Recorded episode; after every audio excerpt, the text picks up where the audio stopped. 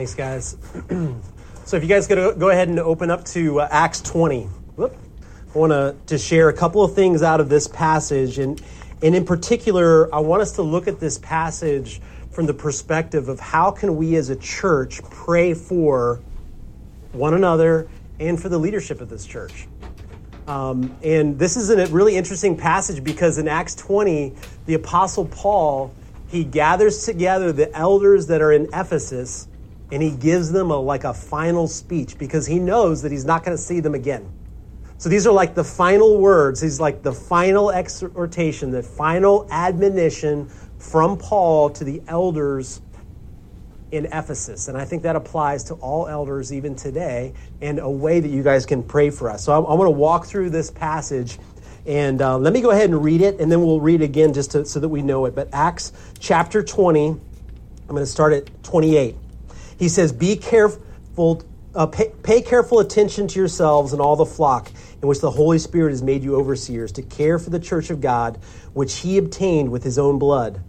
I know that after my departure, fierce wolves will come in among you, not sparing the flock and from among your own selves will arise men speaking twisted things to draw away the disciples after them. Therefore, be alert, remembering that for three years I did not cease night or day to admonish every one with tears. And now I commend you to God and to the world of His grace, which is able to build you up and to give you the inheritance among all those who are sanctified. I coveted no one's silver or gold or apparel. You yourselves know that these hands ministered to my necessities and to those who are with me. In all things I have shown you that by working hard in this way we must help the weak and remember the words of the Lord Jesus, how he himself said, It is more blessed to give than to receive. So if you've got uh, note taking, you can put this down. So we're gonna we're gonna go through five different prayer requests. The first one is in verses 28 and 30. I'm just gonna call that. We want to pray that our elders would pay careful attention to themselves and the flock, and, I'm, and I'm, I'm in that category as well. Look at this verse. Verse 28 Pay careful attention to yourselves and all the flock. This is almost like a heading that he puts over the whole thing. He says, Pay careful attention to yourselves and of the flock. You know, he's, he's given us imagery here of like a shepherd overseeing a flock, and that's an image that's an image that Jesus uses a lot when he describes the church. Jesus is the ultimate shepherd, but part of his plan is for there to be local under shepherds to oversee a local flock.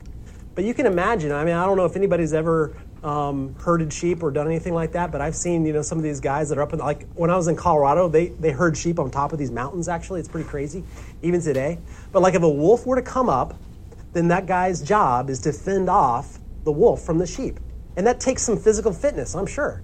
You can't be a slouch. You can't be, you know, overweight. You can't be like near your deathbed. I mean, it's like you got to be in pretty good shape to be able to be a shepherd, to be able to defend this off. So he's saying, take, keep a close eye on yourselves and the flock. If we're not walking with God, and really this applies to all of us because I believe every Christian should be a leader. If we're not walking with God ourselves, we got nothing to give to other people. Pay close attention to yourselves and to the flock in which the Holy Spirit has made you overseers. I believe that with all my heart, that we're doing something together but that, whole, that the Holy Spirit led in this. And, and there is a chain of churches that you can go back 2,000 years of people leading people to Christ and establishing new churches. It's, there's a succession that's happened. It's all been led by the Holy Spirit to care for the church of God, which he obtained with his own blood. How valuable is the church to God? Well, tell me the value of the blood of Jesus Christ, and that's the value of his church. Does, does God um, care about his local church? You know, as a leader in the church, this, this, there's a part of me that's afraid here because this is a big responsibility. Jesus loves his church enough to die for his church. I know that after my departure, fierce wolves will come in among you, not sparing the flock. And from among your own selves will rise men speaking twisted things to draw away the disciples after them. A wolf that's attacking the sheep has no mercy. You know, when the wolf gets the opportunity to clamp down on that throat and make that kill, it's gonna do it. And so, as, as leaders, I mean, men, guys, pray for us to, to take it seriously because the enemy is taking it very seriously as well. In the next, uh, verse 31, that our elders would not cease to admonish everyone with passion. Verse 31, it says, Therefore be alert remembering that for three years I did not cease night and day to admonish everyone with tears. So he's like, guys, follow my example. I was with you guys for three years and I didn't stop.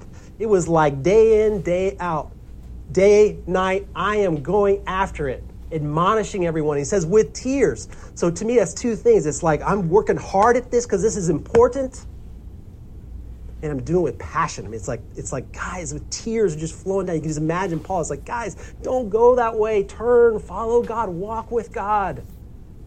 It's so critical. It's so important. So pray that we would not cease to admonish everyone with passion because this is life and death stuff. It's eternal life and death kinds of things.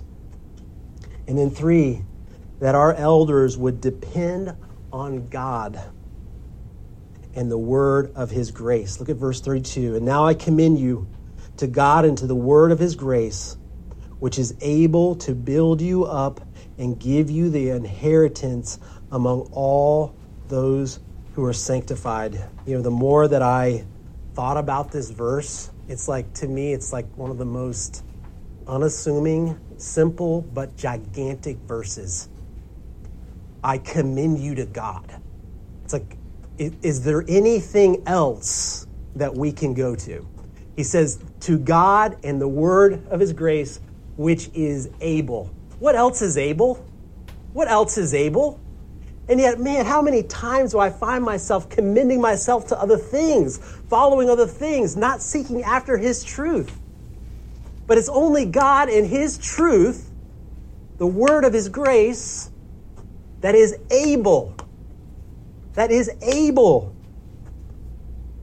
to give you an inheritance with all those who are sanctified and to build you up. Brothers and sisters, that's what we want more than anything is to be built up and to and to gain that inheritance with all the saints. All those are being sanctified. And then the next one, pray that our elders would not covet. Look at verses 33 and 34. I coveted no one's silver or gold or apparel. You yourselves know that these hands ministered to my necessities and to those who are with me. So he's working for himself there. And he coveted no, no, no one else's things, which is kind of an interesting thing to think about because I, I spent a lot of time like, why, of all the different sins, that he would warn them against. Why is coveting the one? And I really think it's because coveting is a heart sin. You know, coveting is to want something that doesn't belong to you, right? So at the heart level, it's like I see that nice car, I see that nice, nice house, that nice wife. You can go down whatever it is. It's like I want that for mine. That's that's what that is. But it's not yours and it doesn't belong to you, right? That's the idea of coveting. It's a heart level thing. I think that coveting is the heart level, it is the first step to downfall of leaders. I mean, how many churches, how many big name pastors have we seen fall in the last few years? Whether it's, you know, uh, adultery and sleeping around with somebody that's not their wife, or it's through money and, you know, riches and all those kinds of things and power. Like, it started with covetousness. It's at the heart level, it started with coveting something. And I think the other thing that's so dangerous about it is that if you want something that doesn't belong to you, and then you're in leadership, then your tendency, because that's your heart, is to take all the levers and powers of control of the machine that you're running, the thing that you're leading, now to go after that thing. Right? So this church's purpose is to glorify God and make disciples and help people to walk with Jesus. That's our purpose. not to make me rich, not to make these guys rich, not to fulfill my desires in some other kind of way. But I think, guys, if we start, if we allow at our heart level, at the heart level, to start coveting after something that doesn't belong to us, then we will use the things that are at our controls, even as leaders, to go that way, right? Now, somebody who desires something that's not their own, yet they have no influence and they have no control, you know, that's bad, but that's not dangerous. But somebody who's in leadership, that is dangerous because now they're going to use that thing to steer in the way that their heart is going, which is evil and wrong and sinful. And then finally, verse 35 pray that our elders would work hard help the weak, and remember that giving is better than receiving. Look at verse 35. In all things, I've shown you that by working hard in this way, and this is like almost the reverse of the coveting passage. It's like instead of coveting and go after that, this is what you go after. Working hard in this way, you must help the weak. Remember the words of the Lord Jesus, how he himself said, It is more blessed to give than to receive. And that is, I think, the calling of Christian leadership. Christian leadership is self sacrifice for other people. Jesus is our ultimate leader, and he is the ultimate example of self sacrifice for the help of other people. The strong, Jesus is the ultimate strong, sacrifices himself on behalf of the ultimate weak, me, you. That is Christian leadership, and that is our model. And so, my, my prayer and hope for this team and the future elders that God will bring is that this will be a team of men that will work hard, that will, will spend themselves.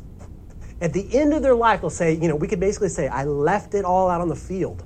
I, I gave it all. At the end of it, I had zip left. It's all gone. I took everything that I could on behalf of the weak to draw them to God, to point them to God. All I mean, it's like that should be the heart desire of what we want to see. So, so brothers and sisters, pray these prayers for our church.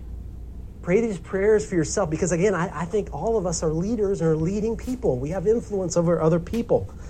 And it says at the end that they knelt down and they prayed for all. And so, and that's actually how I would like for us to end our time here, is to have a time of prayer. Um, so.